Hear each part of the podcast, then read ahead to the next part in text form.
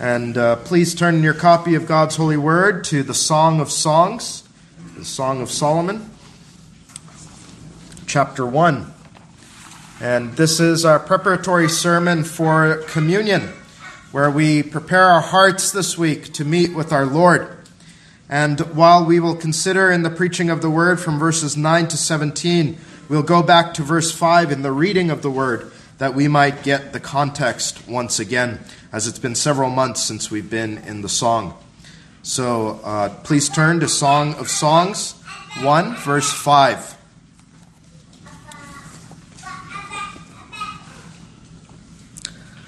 And let us hear once again the reading of God's holy word, Song of Songs, chapter 1, verse 5.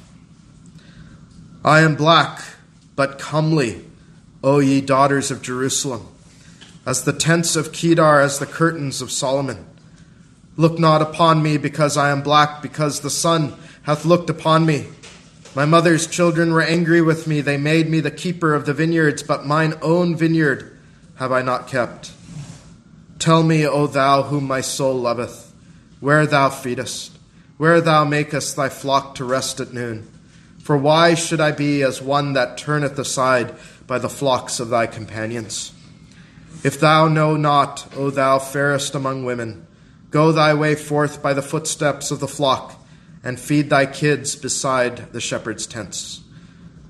And this is where we pick up our sermon text.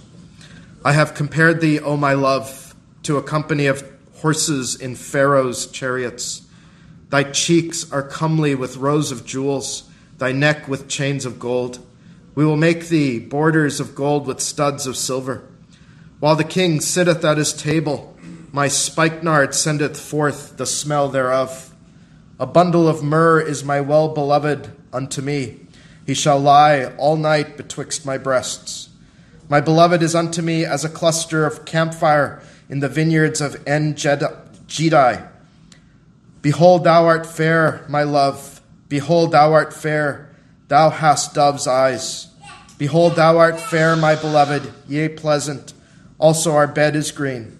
The beams of our house are cedar, and our rafters of fir. Amen. May God bless the reading of his word. Let's pray. Our Father and our God,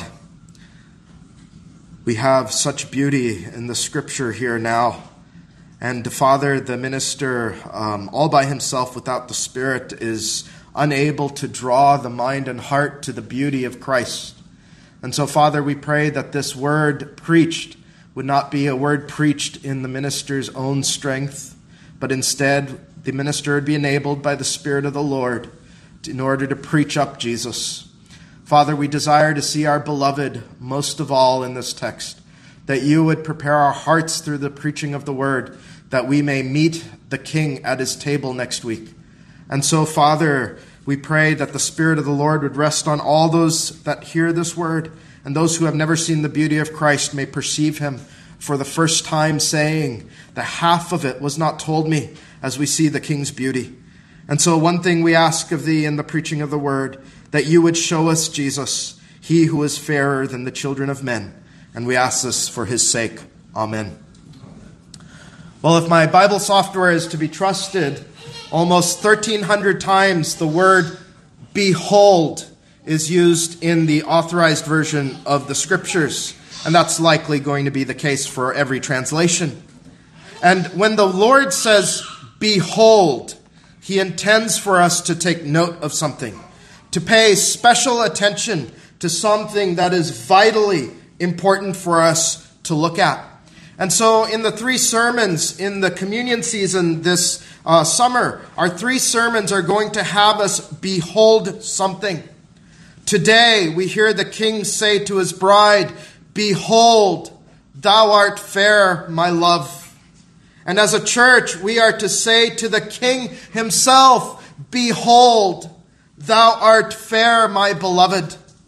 This is a beautiful interchange of longing and desire between Christ and ourselves, each desiring the other, each desiring to be with the other. To have this communication with Christ over this week uh, as you prepare for the table is vital. Because sometimes, and this is why in God's timing we hope to have multiple preparatory services, because sometimes we focus on self examination to come to the table, and yes, we should, but we can often lose sight of our beloved in the process. We look at our failings, we look at our sins, and we must, and we must repent of all those things. But we neglect to look at the King's beauty and we neglect to look at the fact that it is His work to beautify us. We neglect, as M'Cheyne exhorted us, for every look at ourselves to take 10 of Christ. That He is altogether lovely, that He is infinitely majestic, and He is full of grace for sinners that He loves. That it is His work to beautify us in holiness, and it is His work to perfect us with graces. Oh, to look on Christ the way the, the bride does in this text, to look on him with such faith works great things in the soul.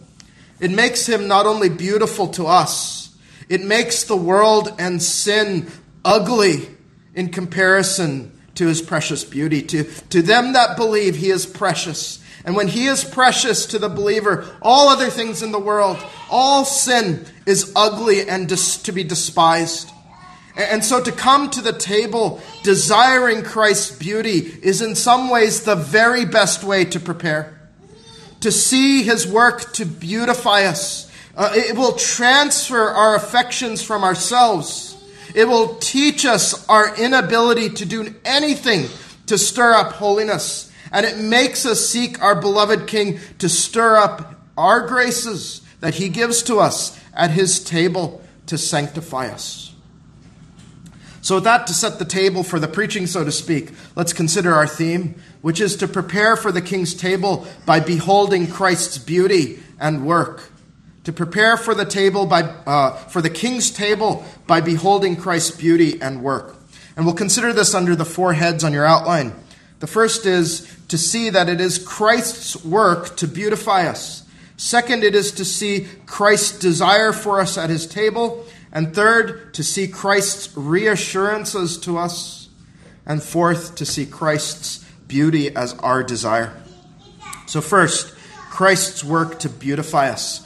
Well, as we return to the Song of Songs after some time, and some of you have not been here for this, I want us to remind, I want to remind us how to interpret the song, as it is often abused or neglected today. The first thing is to remember it is the song of songs. Verse 1 1. It is a superlative that signifies this is the greatest song. And though a husband and wife are indeed found in the song, it is not primarily, uh, we need to get that word right, it is not primarily a song concerning the love of a normal man and woman. No, as it is the song of songs, it concerns the love of loves, the greatest of all loves. And boys and girls, what's the greatest of all loves? It is Christ's love for his church, isn't it? That's what the Bible says. In Ephesians 5, speaking of marriage, Paul writes, For this cause shall a man leave his father and mother and shall be joined unto his wife, and they two shall be one flesh. This is a great mystery, but I speak concerning what? Christ and the church. Love in marriage points to the great mystery which is the love of Christ for his bride, the church. And so the Song of Songs is, I'm not going to re, re, go over all that ground again. The Song of Songs is an allegory for Christ's love for his church foremost. Because in the Bible, Christ's relationship to the church is that of a husband to a wife. You saw that most recently as we preached through Hosea, but Ezekiel 16 and other places teach us the same. And to the imagery in the song, to the astute student of Scripture, is imagery found all throughout the Bible. And so, what we do is we use all of Scripture to help us interpret it re- reasonably and responsibly. In a lot of ways, it's very similar to how we interpret the Revelation. We interpret it from all of Scripture, don't we? We, we look at it and we say, okay, this imagery is coming out of Ezekiel or this is coming out of Daniel. And so we use what we know out of all of the scriptures to interpret the revelation. We don't interpret it fantastically, but responsibly. And these two books are very similar in how they are handled. For instance, the bridegroom in our song is both the king and a shepherd, showing us the offices of Christ in the song. And I will say, in my marriage relationship, I am not the king or the shepherd, right? These things are particular to Christ. It shows his offices in the song. And in our text, there are ornaments found on the bride. And throughout the scripture, the church is called a bride adorned for her husband, as in Revelation 21. And the house we will see that the groom and the bride dwell in are described with the very same materials that were used to construct the temple, showing that our home with Christ is found in his church. And on the whole, it is the application of this text to ordinary marriages that can be very strained. Not, again, that you cannot take what you learn about Christ's love and apply it to marriage. But the point of Ephesians 5 is this you begin with Christ's love for the church. And then you understand husband and wife relationships and how they are to dwell together, not the reverse. So remember, the Song of Songs deals with the love of loves, the greatest love. And this means that this book, which is neglected by so many in different seasons of life, applies to all Christians. If you are single, this book is not to be ignored by you. If you are a child, this book is not to be ignored by you. If you are divorced or you are widowed, this book is given to you as well. How much emptiness and pain are, is found in those without a spouse when they read this book without seeing Christ in it. They read the book and they want to get through it quickly because this, this has nothing to do with me, they think. Because they don't see Christ's love for them in it. But even for us married folk, do not forget all of our marriages will end one day in death. In death. But the reality of the song will endure eternally at the marriage supper of the Lamb. This is an eternal book, and it has application to every believer who is wed to Christ by faith. And so, with that to set our mind on the proper use of the book, we come into our text, which has a lot of back and forth dialogue between Christ and his bride. It is difficult in the English translation to know who is speaking when. So when I say this is Christ speaking to the church, or vice versa, you might be asking, Pastor, are you making that up? How do you know who is speaking? See, the thing is, beloved, it is very obvious in the Hebrew language who is speaking.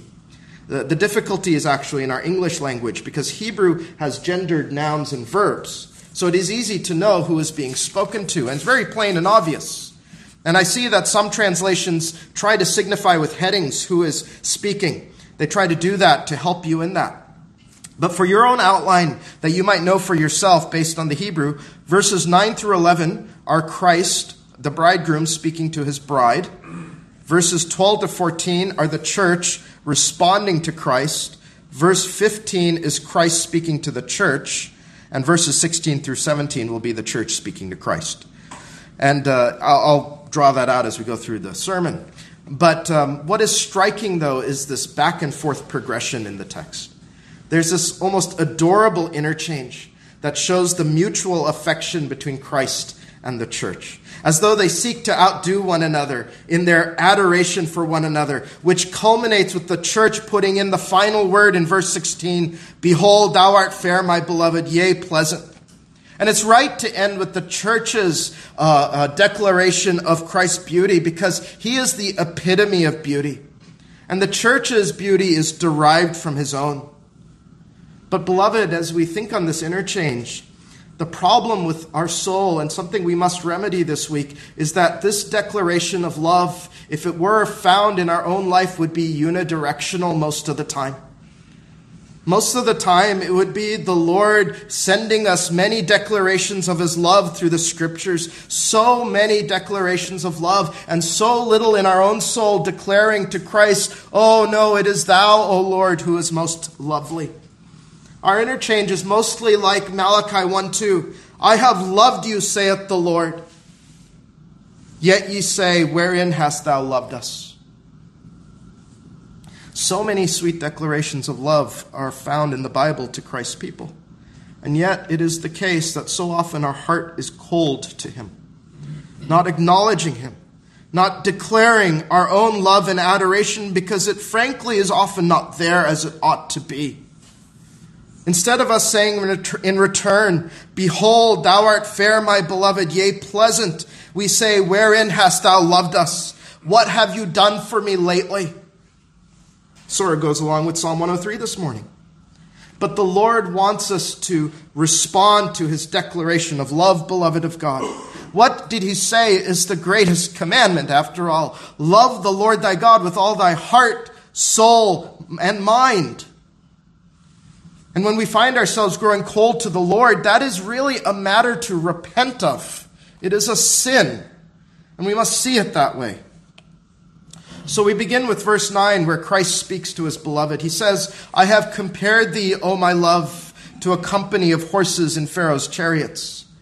First consider this and, and dwell on it richly. How Christ speaks to his bride. O my love. O my love. That is what the church is to him. O my love. What did the apostle know when he wrote that the Son of God loved me? And gave himself for me. The strength of calling his bride, "Oh my love," then, as the apostle says in Galatians 2:20, is demonstrated in his dying for her. That really proves the truth and veracity of "Oh my love."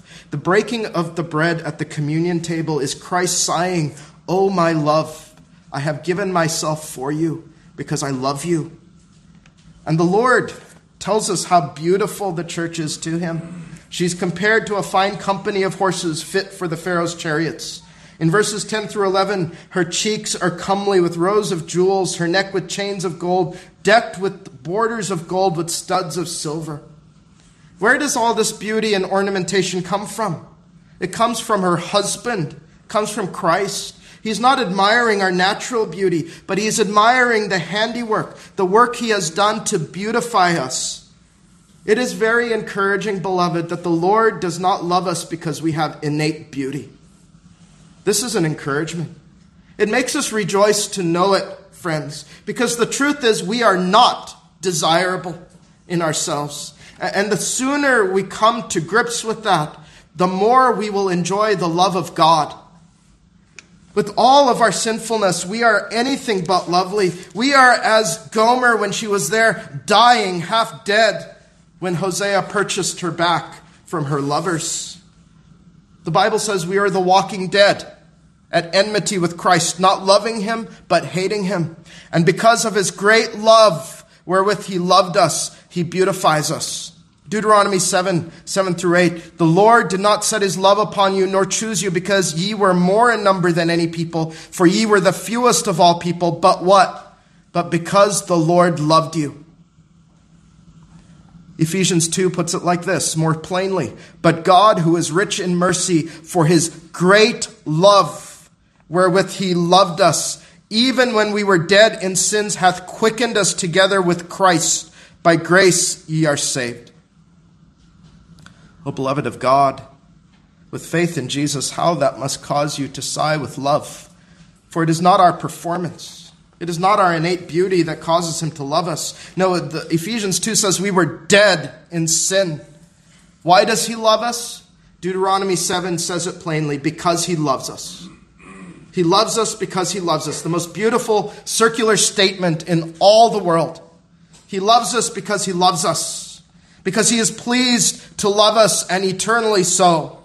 And so we say then to our beloved, how sure your love is, how firm and unshakable it is, how unchangeable it is, because it is independent of my doing and my performances.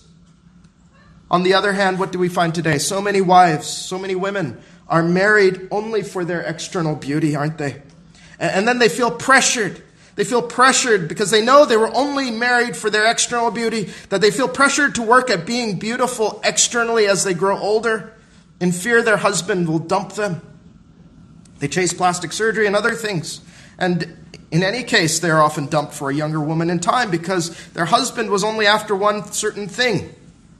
But Christ is not like that. He loves us even though we are ugly.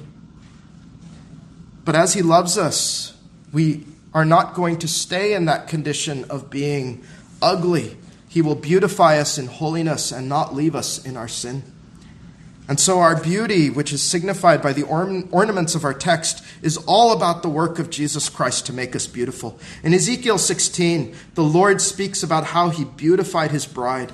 I decked thee also with ornaments, and I put bracelets upon thy hands, and a chain on thy neck, and I put a jewel on thy forehead, and earrings in thine ears, and a beautiful crown upon thine head, etc. And in many verses there in Ezekiel 16, the Lord shows how he deals with his bride, how he deals with his church to beautify her. And in the 14th verse of that chapter, he adds, And thy renown went forth among the heathen for thy beauty, for it was perfect through my comeliness, which I had put upon thee, saith the Lord God. See, the beauty of the church is Christ's comeliness, his own beauty that he dresses her with especially with what are called the garments of righteousness in Isaiah 61, verse 10.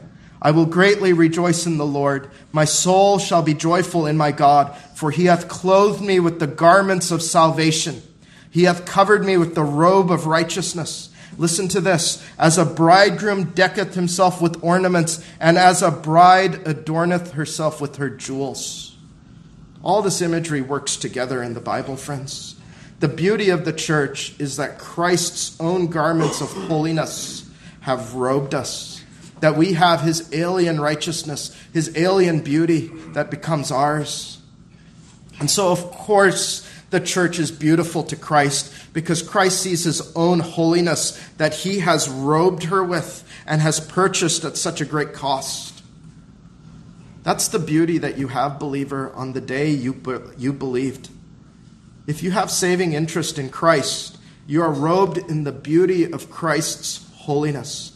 Consider how the Lord looks upon us in John's vision on the last day, Revelation 21 2. And I, John, saw the holy city, New Jerusalem, coming down from God out of heaven, prepared as what? A bride adorned for her husband. It's a strange thing that men cannot see all of this imagery and apply it to the Song of Songs. Any beauty you have, any good in you at all, it is all His ornamentation and it is all His work in you. His love, then, for you is the origin and source of your beauty, believer. His radiance covers you as a garment. His righteousness is your own, as in uh, 1 Corinthians 5.21. And then covering us in holiness, he also then fills us through the means of grace to beautify us from the inside. My little children, of whom I travail in birth again, until what? Christ be formed in you. Galatians 4:19. As he works in us, we resemble him more and more as he sanctifies us, and that is a great use of the table. I was reading this week, and Luther says it so well. He says, Christ equals justification, and Christ in us equals sanctification. You see that? Christ is our justification, and Christ in us is our sanctification, our growth in holiness. And so, what you must do before coming to the table is to drink deeply of your Savior's beauty in the Scriptures. And then at the table, ask Him to give you the grace to become more like Him. Uh, beautify me, O Lord. Send forth thy Spirit to stir up graces in me and make me beautiful. Not to be saved, of course, but that my, my inner holiness would grow to be like you. But all of this is of Christ. And you must be glad because it is not up to you alone to become lovely in his eyes. He calls us lovely and he makes us lovely. This is the work of Jesus. He who sanctifies us, we've seen that in Hebrews, sees the end of his work in us when he looks on us. We rejoice over that, don't we? He doesn't just see us as sinners, but he declares the end from the beginning. He knows what his work will be in us. He knows we will be perfectly holy when we are glorified, and his work in us perfected to make us beautiful. That's how he sees us, believer. He's like the surgeon, right? Good surgeons are like this. Let's say you come in and you are crippled and in a crippled state. He doesn't just see your crippled state, he sees beyond to what his work is going to do in you. And that is how Christ perceives us. And we must rejoice in that. Because it is going to be his operation that will make us beautiful. And that also assures us of our warrant to be at Christ's table. if we come in faith. Because we know that it is His work that we desire to, to uh, grow us in holiness and cause us to walk in the beauty of holiness. Well, so with that, then, I've gone a bit long on this heading, so we'll move to Christ's desire for us at His table. He wants us to come. Verse 12 While the king sitteth at his table, my spikenard sendeth forth the smell thereof. Here is Jesus Christ, the King, the King, in all his kingly regalia, sitting at his table. The King of kings, the Lord of lords, not just any king, the King. And the table signifies his feast, right? That's what a table is, and that's why we actually celebrate the supper at a table. The table in the Bible signifies the gospel feast. Isaiah 25, 6 says, And in this mountain shall the Lord of hosts make unto all people a feast of fat things, a feast of wines on the lees, of fat things full of marrow, of wines on the lees well refined. You know it's the gospel feast, as a couple verses later, Isaiah 25, 8 connects this feast to. He will swallow up death in victory, and the Lord God will wipe away tears from off of all faces, and the rebuke of his people shall he take away from off all the earth. Of course, you heard that in the New Testament, didn't you? This is the gospel feast that he sets at the table. And the table in the Bible signifies where the gospel ordinances are set the word, prayer, and the sacraments. All of them, but especially the Lord's Supper, for it is called the Lord's table in 1 Corinthians 10:21. And so the supper is a place of deep, intimate fellowship with Christ, the King just as it was in the upper room with his first disciples, that we may lay our head on Christ's bosom in love and nearness to our Savior. What a thing. I often reflect on this, and you've heard me say this many times. What a thing sinful man can be so close to the God of heaven through Jesus Christ. It's astonishing. Really is. Uh, to be invited to the King of Glory's table, and that he wants us there. And that he wants us there. He embraces all who comes to sup with him, who have that wedding garment we heard of on them. And when the king come, came in to see the guests, he saw there a man which had not on a wedding garment. And he saith unto him, Friend, how camest thou in hither not having a wedding garment? Matthew 22, 11 through 12. But the reverse is true, isn't it? That if you have the wedding garment, you are welcome, and he wants you there. The only one of you who, who is not welcome to the Lord's table, then, is one who does not have the garments of righteousness. Come, though, if you are decked with the garments of righteousness, which are yours by faith in Jesus. What you must do is you must come bringing your faith in Christ as a repentant sinner, and the King will receive you there if you are wearing his robes of righteousness. And what a wonderful thing that is if you knew his beauty. You know, this is the King of glory my liege, my beloved, draws me next to him in his kingly table in love. That's a place for no one but those he has set his love on, which are the elect of God. Believer, he ennobles, he ennobles the least of you. He ennobles the least of all believers.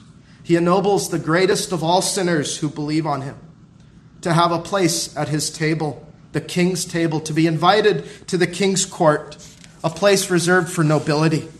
He invites in Luke 14 who? The poor, the halt, the lame, the blind, to take their place at the supper.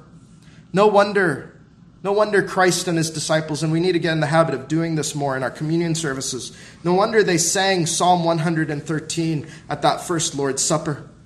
Who is like unto the Lord our God, who dwelleth on high, who humbleth himself to behold the things that are in heaven and in the earth? He raiseth up the poor out of the dust, and lifteth the needy out of the dunghill, that what? He might set him with princes, even with the princes of his people. Even as you face down your three great enemies, the world, the flesh, and the devil, what does Psalm 23 4 through 5 say, Yea, though I walk through the valley of the shadow of death, I will fear no evil, for thou art with me. Thy rod and thy staff, they comfort me. Thou preparest a table before me in the presence of mine enemies. Thou anointest my head with oil, my cup runneth over. We come to the king's table as if it were to find oasis and shelter and refuge in the midst of this world that rages against our soul. And the King meets us there, and he blesses us there, and gives us his strength. And as you think on the 23rd Psalm saying, Thou anointest my head with oil, you have to remember what this is an allusion to, and it's an allusion here in our, song, in our song as well. The feasts of old boys and girls, you might not recognize this because our feasts today are rather shallow affairs. One day at the marriage supper of the Lamb, you will see a feast. But in the old days, a feast was not just known by the amount of food and drink, but it was also a sensory experience. The perfume that would be set out, spikenard, that is very costly and expensive, would be set out so that there would be a true experience. This is why in Luke 14 that the master of the house is very wroth with those who don't come to the feast because much preparation was made. A costly feast was set and nobody came. But you had this wonderful aroma, the meats and the drink, and then the spikenard that would be set, and it was quite the experience. And here, the bride recognizes at Christ's table, his presence stirs up her graces, which are signified as this well pleasing aroma. She says with the king at his table, My spikenard sendeth forth the smell thereof. Spikenard is a very costly spice, it's a fragrant um, thing that is made into a perfume or an ointment. You think of Mary in John 12 3. Then Mary uh, took a pound of ointment of spikenard, very costly, and anointed the feet of Jesus and wiped his feet with her hair, and the house was filled with the odor of the ointment. Um, maybe today you might think of essential oils or something as you think on something like spikenard, but they're all very, very pale imitations. But our graces are often spoken this way in the Bible, aren't they? Revelation 5 8, when he had taken the book, the four beasts and the four and twenty elders fell down before the Lamb, having every one of them harps and golden vials full of odors. That's that uh, melodious perfume, which are the prayers of saints. The gospel of Christ, his presence in us, is spoken that way too. 2 Corinthians 2 For we are unto God a sweet savor of Christ in them that are saved and in them that perish. To the one we are the savor of death unto death and to the other the savor of life unto life.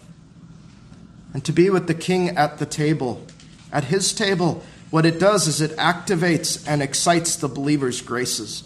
His presence, it is his presence at the table that my spikenard sendeth forth the smell thereof.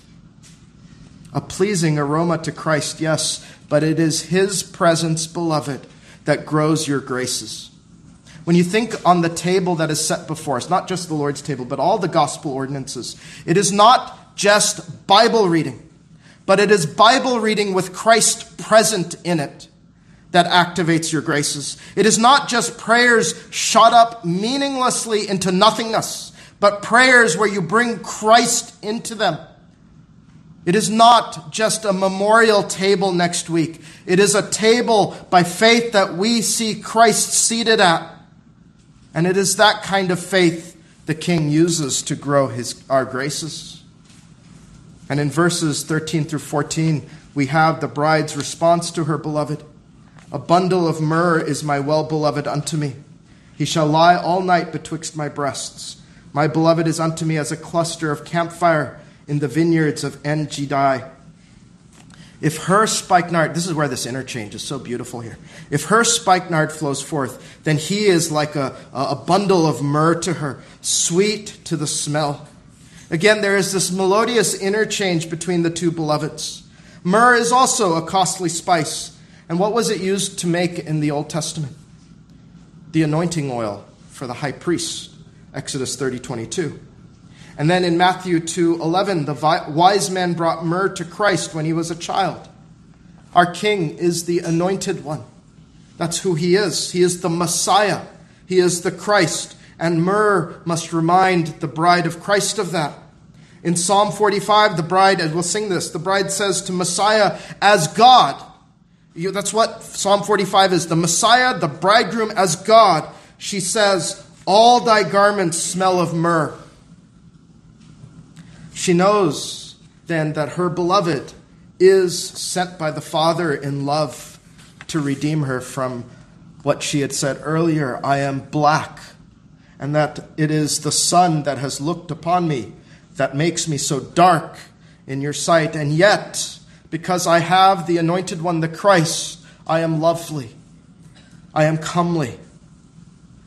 But also, it is the case that myrrh is bitter to the taste, as the bitter herbs of the Passover. And it is bittersweet to us to remember how myrrh is connected to Christ in that. At Christ's burial, Nicodemus brought a costly amount of myrrh to perfume his body. John 19 39. And so, myrrh makes us see the love of the Lord shown in his broken body and shed blood at the table. For though the Lord, this is the thing about the Lord, right, is he has not just given us sweet, pleasant words to show us his love that way, he has demonstrated his love for the bride as well. What is the great demonstration? That while we were yet sinners, while we were yet dark, Christ died for us. Romans 5 8. And the Lord's love shown in his death will always remain deeply impressed upon us for eternity. For what is the marriage supper called? It is called the marriage supper of the Lamb. It is called the marriage supper of the Lamb. We will ever remember him as the Lamb of God, slain for our sins out of love. And as you prepare for the table this week, behold, the Lamb of God, which taketh away the sin of the world, even mine. Behold him, slain out of love for sinners like you. And may the aroma of Christ's death in your soul fill you with bitter sweet longing, a hatred for your sin that necessitated the death of the Son of God, but also a profound love for the God of heaven who has taken on a human nature to die in your place for his beloved.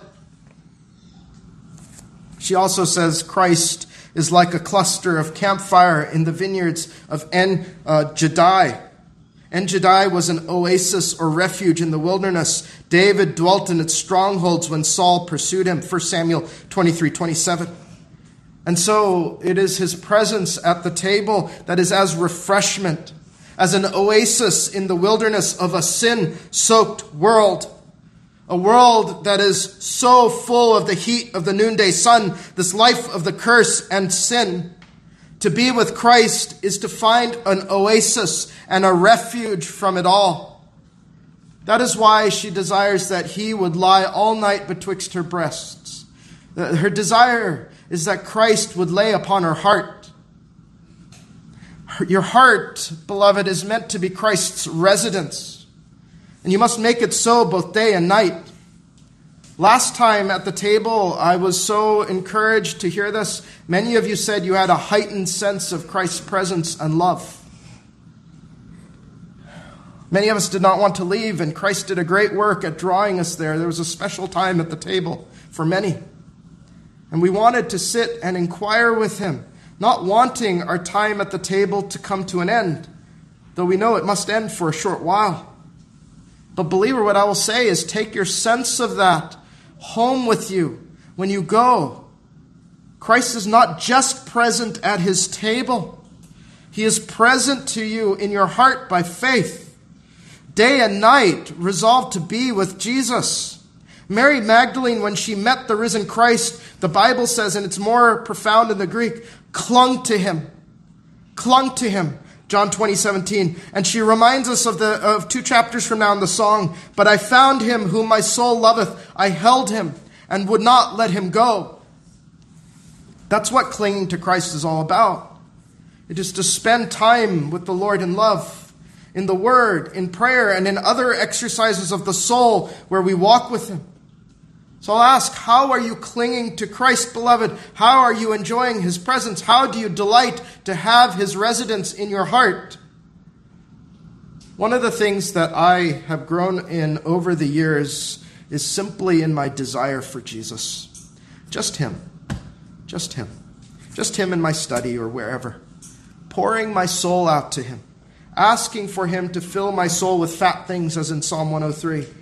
Telling him my troubles expressing my joys, glorifying Him for what He has done in my life. To say to Him as I open my Bible, Speak, Lord, for thy servant heareth. By faith, you must learn to communicate with Him in such ways. Your Bible, when it, it, comes alive to you by the Spirit of the Lord, it is not just a collection of random verses, it is the voice of our beloved, and we must treat it that way. And when your piety grows in that way, as you grow near to the Lord, good works then, walking with the Lord becomes our joy, for we see that this is the work of Christ in us. Uh, Sabbaths are a delight. We long for days where we may fast or, or, or give thanksgiving to God, not just the regular Sabbath day worships. And we learn that to spend time with the Lord resting on our heart is a far better thing than Netflix and Facebook. And we say, What are the things of this world next to a single, well spent minute with the Lord Jesus? And how good an entire night is with Him. If you see his loveliness in the scripture, you must long to spend time with him. Are you spending time with the Lord? Are you spending time with the Lord? Are you saying to him, you know, I remember, you know, there, you remember courting uh, your wife, or maybe on the other hand, your husband, and there just, you did not want a minute to go by without them. And that's what the believer's interchange is like with Christ, or it should be. I don't want to spend a minute away from you, O Lord. So, because we are not what we ought to be, let's next look at Christ's reassurances to us. Verse 15 says, Behold, thou art fair, my love. Behold, thou art fair. Thou hast dove's eyes. Earlier in verse 5, she said, I am black, that is dark, but comely. You remember her sins, the heat of the world, she recognized made her darkened in God's eyes. And that's what sin has done to us. It has burned us up. It has made us haggard like Gomer. But again, it is Christ that makes us comely. So here Christ tells her not once, but twice Behold, thou art fair, my love. Behold, thou art fair. Twice, behold. Behold, behold. You won't pay attention once. So pay attention twice. Pay attention, my love. Let me reassure you, my beloved, thou art fair. Even with all your sinfulness, yes, you are lovely to me. We need this assurance, beloved. We must take note of it and behold his words. Yes, truly, Jesus desires to make a place for us where we may dwell with him forever. Yes, he sees us as fair in his eyes only because we are the objects of his affection and love. If you have saving faith, a faith expressed in repentance and adoration for Christ, you must know certainly that you are beloved of him. You are not to doubt it. You, with the smallest faith, are beloved by the Savior. He sees you as lovely for his work in you. And if you would see that, I believe your faith would grow and your praise of the Lord would be magnified. Your love of sin would diminish and your trust in the promises of God that are yea and amen in Christ would increase.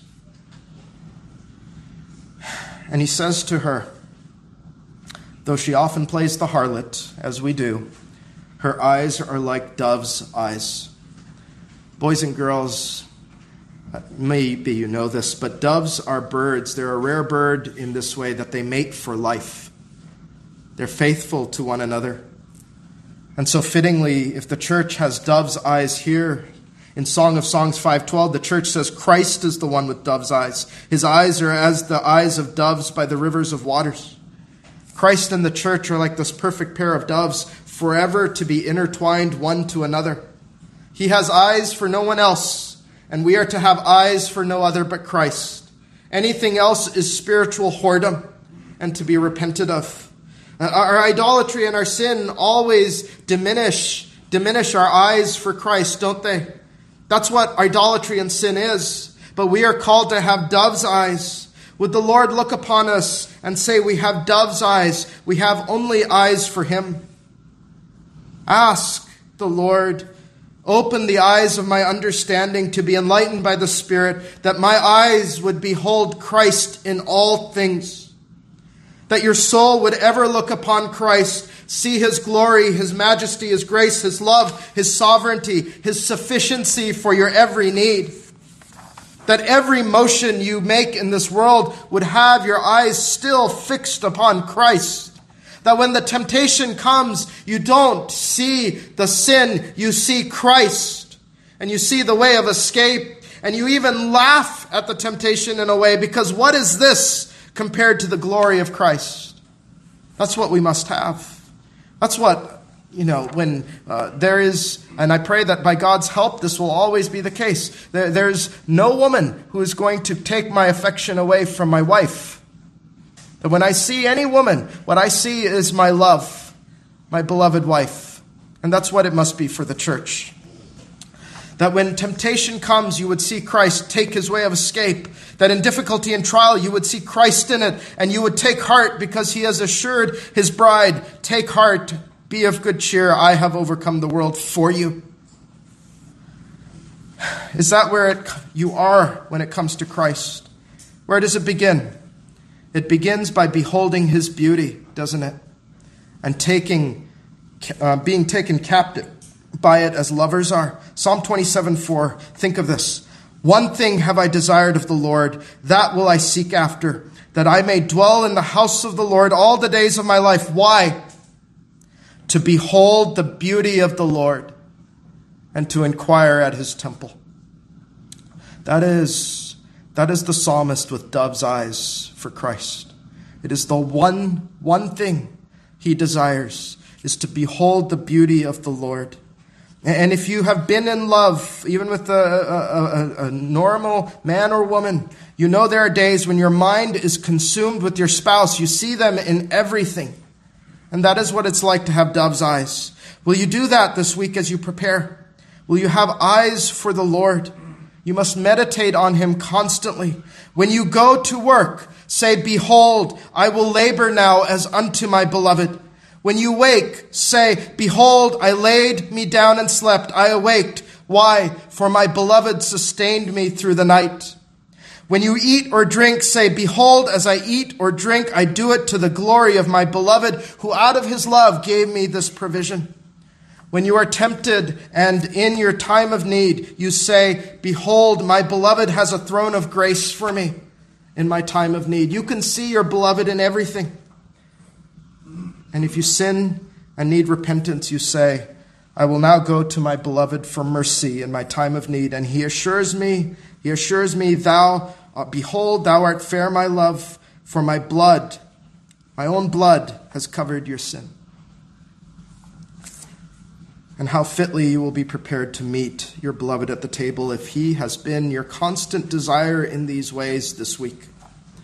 And so this takes us to our final heading, and this will be somewhat brief Christ's beauty as her desire. In verses 16 through 17, Behold, thou art fair, my beloved, yea, pleasant. Also, our bed is green.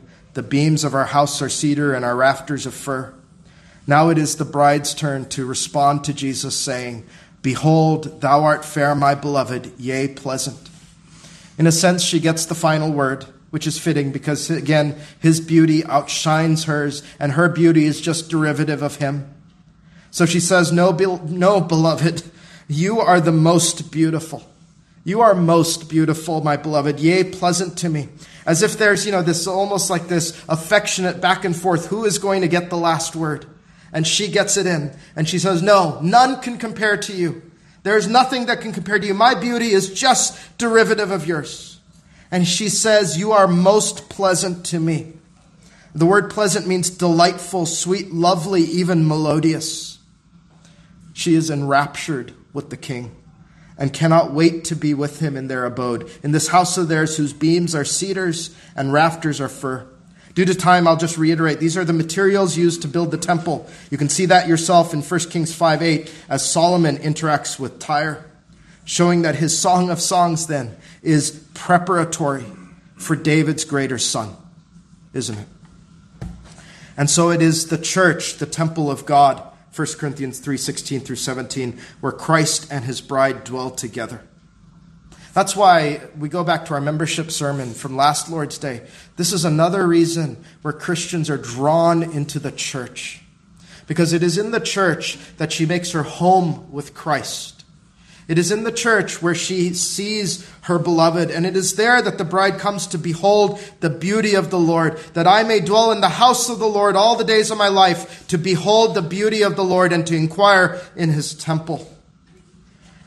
And that is why the worship service is meant to have you behold the beauty of the Lord. And that is why the preaching of the word is meant to have you behold Christ in all his beauty, so that you might have an intercourse with him in your soul as you gaze upon him. It is not, as I said this morning, just learning the scripture we are here for, but to truly behold Christ in the scripture. Search the scripture, he said, for in them you think you have eternal life, but these are they that testify of me. It is not just taking the sacrament then next week as a ritual we are here for, but it is to behold Christ in the supper. So, again, beloved, as you prepare this week, make it your priority to behold the beauty of Christ. Do you even know how to do it? Do you even know where to go? Pant for him. Say, Oh, my soul, behold the beauty of my beloved in Scripture. And maybe as you pray, when's the last time you prayed? Behold, thou art fair, my beloved. Thou art fairer than the children of men. Grace is poured into thy lips. These are the words of Scripture for you not just to sing, but to pray and to say to the Lord. Next week, we will behold our beloved by hearing the next sermon on beholding something. We will, from John 19, behold the man. Behold the man bloodied and bruised for his bride. Behold the man who is altogether lovely, so defaced, so marred that no one can recognize him. This is the love of Jesus Christ. So perhaps as you prepare for the supper, prepare this week in seeing his loveliness in going to the cross. Not just to mourn him, but to see it as the great demonstration of his love for you, as in Romans 5 8. And as you behold his love, ask him to banish in your heart your love for sin and the world, and come panting for Christ at the table, and he will meet you there. The king will. Believe it by faith and behold his beauty. Amen. May God help you do it. Let's please, please rise for prayer if able.